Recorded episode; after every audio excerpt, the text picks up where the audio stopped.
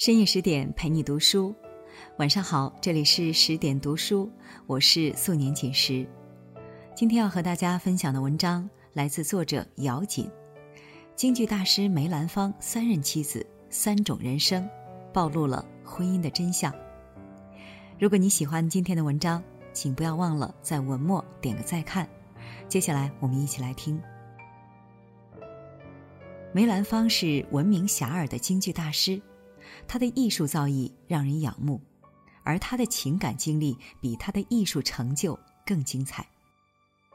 他的三任妻子都出身于梨园世家，这三位女性个性不同，爱他的方式也不相同。三任妻子三种不同的人生，揭露了婚姻的真相。作家苏秦曾说：“爱一个人最好的方式是经营好自己。”给对方一个优质的爱人，不是拼命对一个人好，那个人就会拼命的爱你。俗世的感情难免有现实的一面，你有价值，你的付出才有人重视。梅兰芳的原配王明华恰好验证了这个道理。王明华出身于梨园世家，比梅兰芳年长两岁。他们夫妻感情很好。他接连为梅兰芳生了一对儿女，在他的操持下，梅家蒸蒸日上，梅兰芳的事业也越来越好。他不仅是梅兰芳的贤妻，也是梅兰芳事业中的好帮手。在早期梅兰芳演出时，常随身带着王明华为他梳好的假发，只要一戴上，立马就能变身为俊俏的女子。为了避免丈夫受到各种骚扰而影响事业，她经常会女扮男装，随丈夫自由出入后台，帮他挑选演出的服饰和打点妆容。为了树立良好的公众形象，王明华也非常注意自己的外表修饰。每当梅兰芳有什么活动和应酬，她都会相伴在侧，端庄大方，举止得体，获得了外界一致赞誉。可就是这样一位完美女人，为了更好的陪伴丈夫，竟然不顾家人反对做了节育手术，而这个决定也改变了她这一生。一场突如其来的荨麻疹夺走了她的一双儿女，她只能忍痛应允梅兰芳再娶妻的要求。后来，梅兰芳以双挑之礼迎娶了福芝芳。纵使梅兰芳为了不使她难过，新婚之夜，先陪着王明华说了一会儿话，才入的洞房。但这世间从来都是只见新人笑，不闻旧人哭。随着梅兰芳和福芝芳孩子的接连出世，王明华的世界却渐渐活成了一座孤岛。在时光荏苒中，这个曾经干练、兰质慧心的女子日渐枯萎，身体也越来越差。他把操持梅家的重任托付给了二夫人福芝芳。在感染上肺结核后，他担心自己的病会传给一家老小，更担心会传给梅兰芳，影响他的事业。于是他离开梅家，在一位特别护士的陪同下前往天津治疗。一九二九年，年仅三十七岁的王明华在天津孤独离世。年仅三十七岁，王明华这一生成全了太多的人，却唯独忘了成全自己。看到过这样一段话：其实，我们不是因为对别人很重要而存在，我们是因为对自己很重要而存在。因为别人有可能会从我们的人生中剥离，而自我将永恒。生活中常有这样一种女人，她们以牺牲自我来印证自身的价值，却殊不知，这种让自己低到尘埃里的姿态，未必能开出幸福的花朵。纵观王明华这一生，因为毫无保留的付出，换来的也是毫无保留的痛苦和绝望。女人只有足够爱自己，人生才不会有那么多的苦楚和不甘。才能感知到更多的幸福与快乐。如果王明华能多爱自己一点，我想迎接他的将会是另一种人生。在《知否》里，盛明兰曾说：“人和人之间，其实就看关键时刻能不能豁得出去。”深以为然。婚姻中有底线又能豁得出去的女人，才能守得住婚姻。福芝芳是梅兰芳的第二任夫人，她也是陪伴梅兰芳时间最长的女人。在十四年里，她为梅兰芳生下了九个孩子。她不仅得到了梅兰芳的爱情，也极懂得捍卫自己的婚姻。当一九二六年梅兰芳和孟小冬因戏结缘走到一起时，福芝芳开始意识到自己的婚姻已危机四伏。都说人性是一个多面体，虽然福芝芳很感念王明华的成全，对王明华他始终有情有义，但对孟小冬，他始终把他看作是一个入侵者，他无法容忍比自己更年轻、更貌美的孟小冬闯入自己的婚姻。有了恨。便有了狠，福芝芳开启了自己的婚姻保卫模式。他知道打蛇要打七寸，只要孟小冬进不了梅家，在名分上就永远得不到承认。他抓住了梅兰芳顾家爱子的弱点。梅兰芳去美国演出，原本是准备带孟小冬前去，可福芝芳为了让自己能以梅夫人的身份面对世界。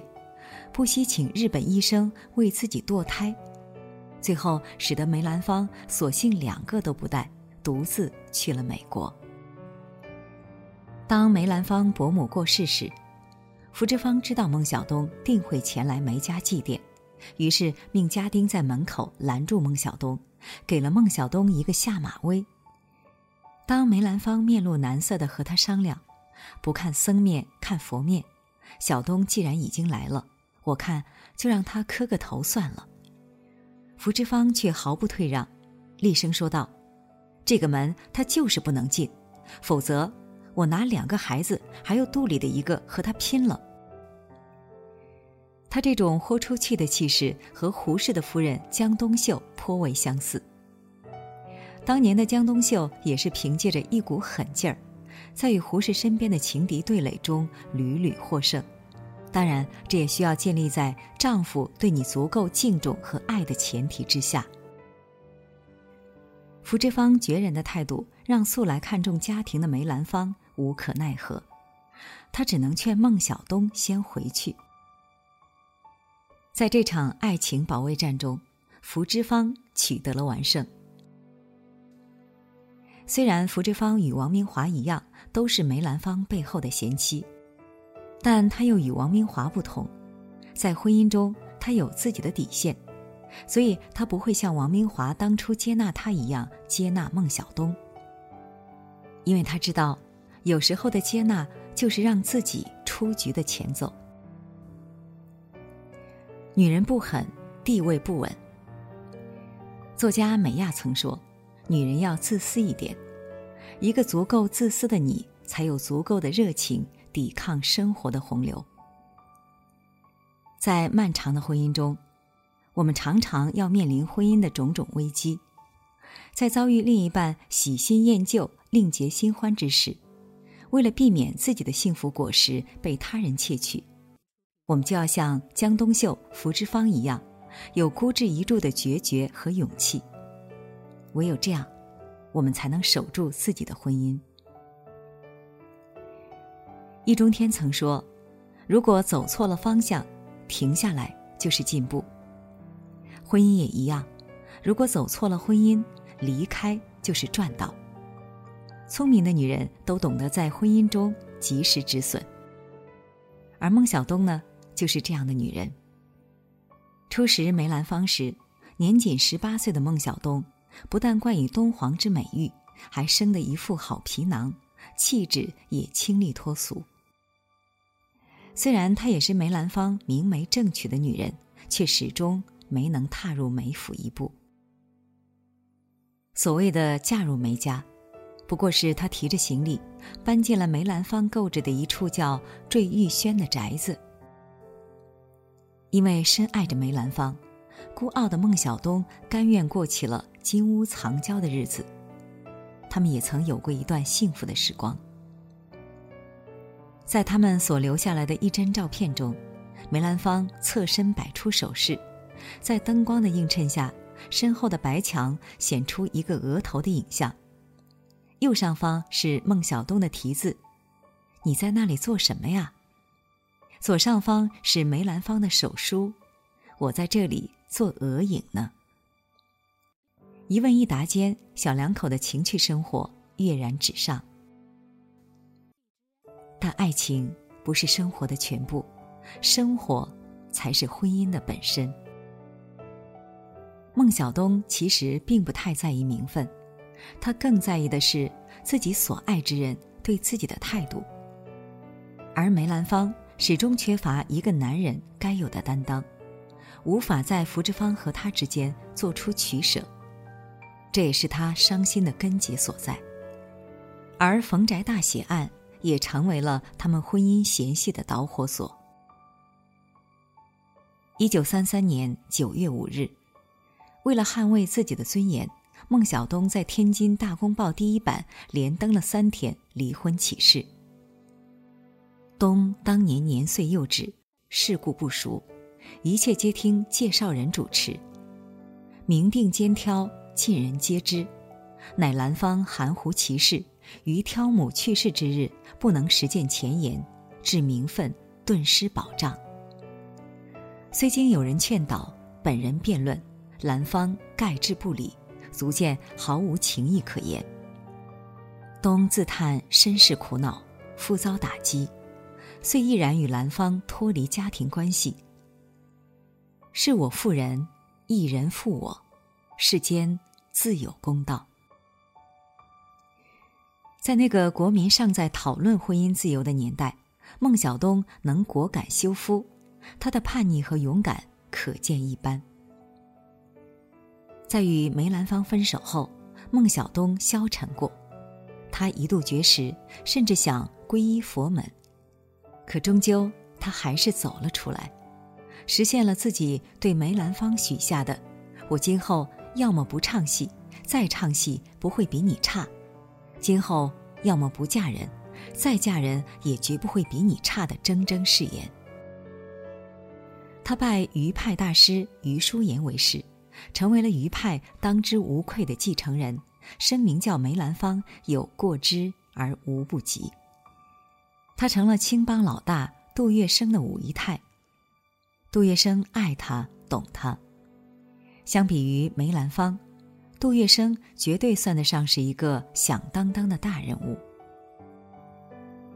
村上春树说：“再也无需前思后想，一切起飞已然过往。”很多时候，我们之所以过得不幸福，就是因为纠结于过去，不能勇敢向前看。在不值得付出的爱面前，女人一定要懂得及时止损。如同孟小冬，她知道婚姻是一场情感与理智的角逐。男人对你承诺的再好，如果没有实实在在握在手里的东西，终将是镜中花，水中月。聪明的他懂得及时止损，重新去追求属于自己的幸福。固然短暂，却也唯美。他用自己的底气和果决，书写了自己旷世传奇的一生。纵观梅兰芳的三任妻子，他们的人生各不相同。原配王明华虽是贤妻中的表率，但因为爱得太满，最后落得孤独病死。二夫人福芝芳为了捍卫婚姻，寸土不让，得以与梅兰芳珠联璧合，相伴一生。红颜知己孟小冬懂得在婚姻中及时止损，重新找到了属于自己的幸福。他们的人生经历告诉我们，在婚姻中，你把男人当成是命运，那么无论遇上怎样的男人，你的命运都不会特别乐观。因为贯穿女人一生幸福的是自信成长，是手中有底牌，而不是让自己成为点缀男人的可有可无的背景墙。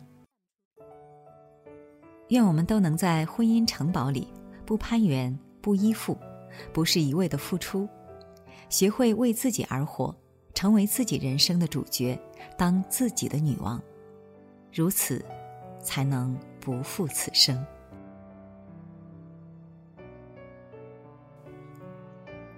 好啦，今天的文章就和大家分享完了。更多美文，请继续关注十点读书，也欢迎把我们推荐给你的朋友或者家人，让我们在阅读里遇见更好的自己。我是素年锦时，在仙鹤居住的地方河南鹤壁，祝你晚安，明天见。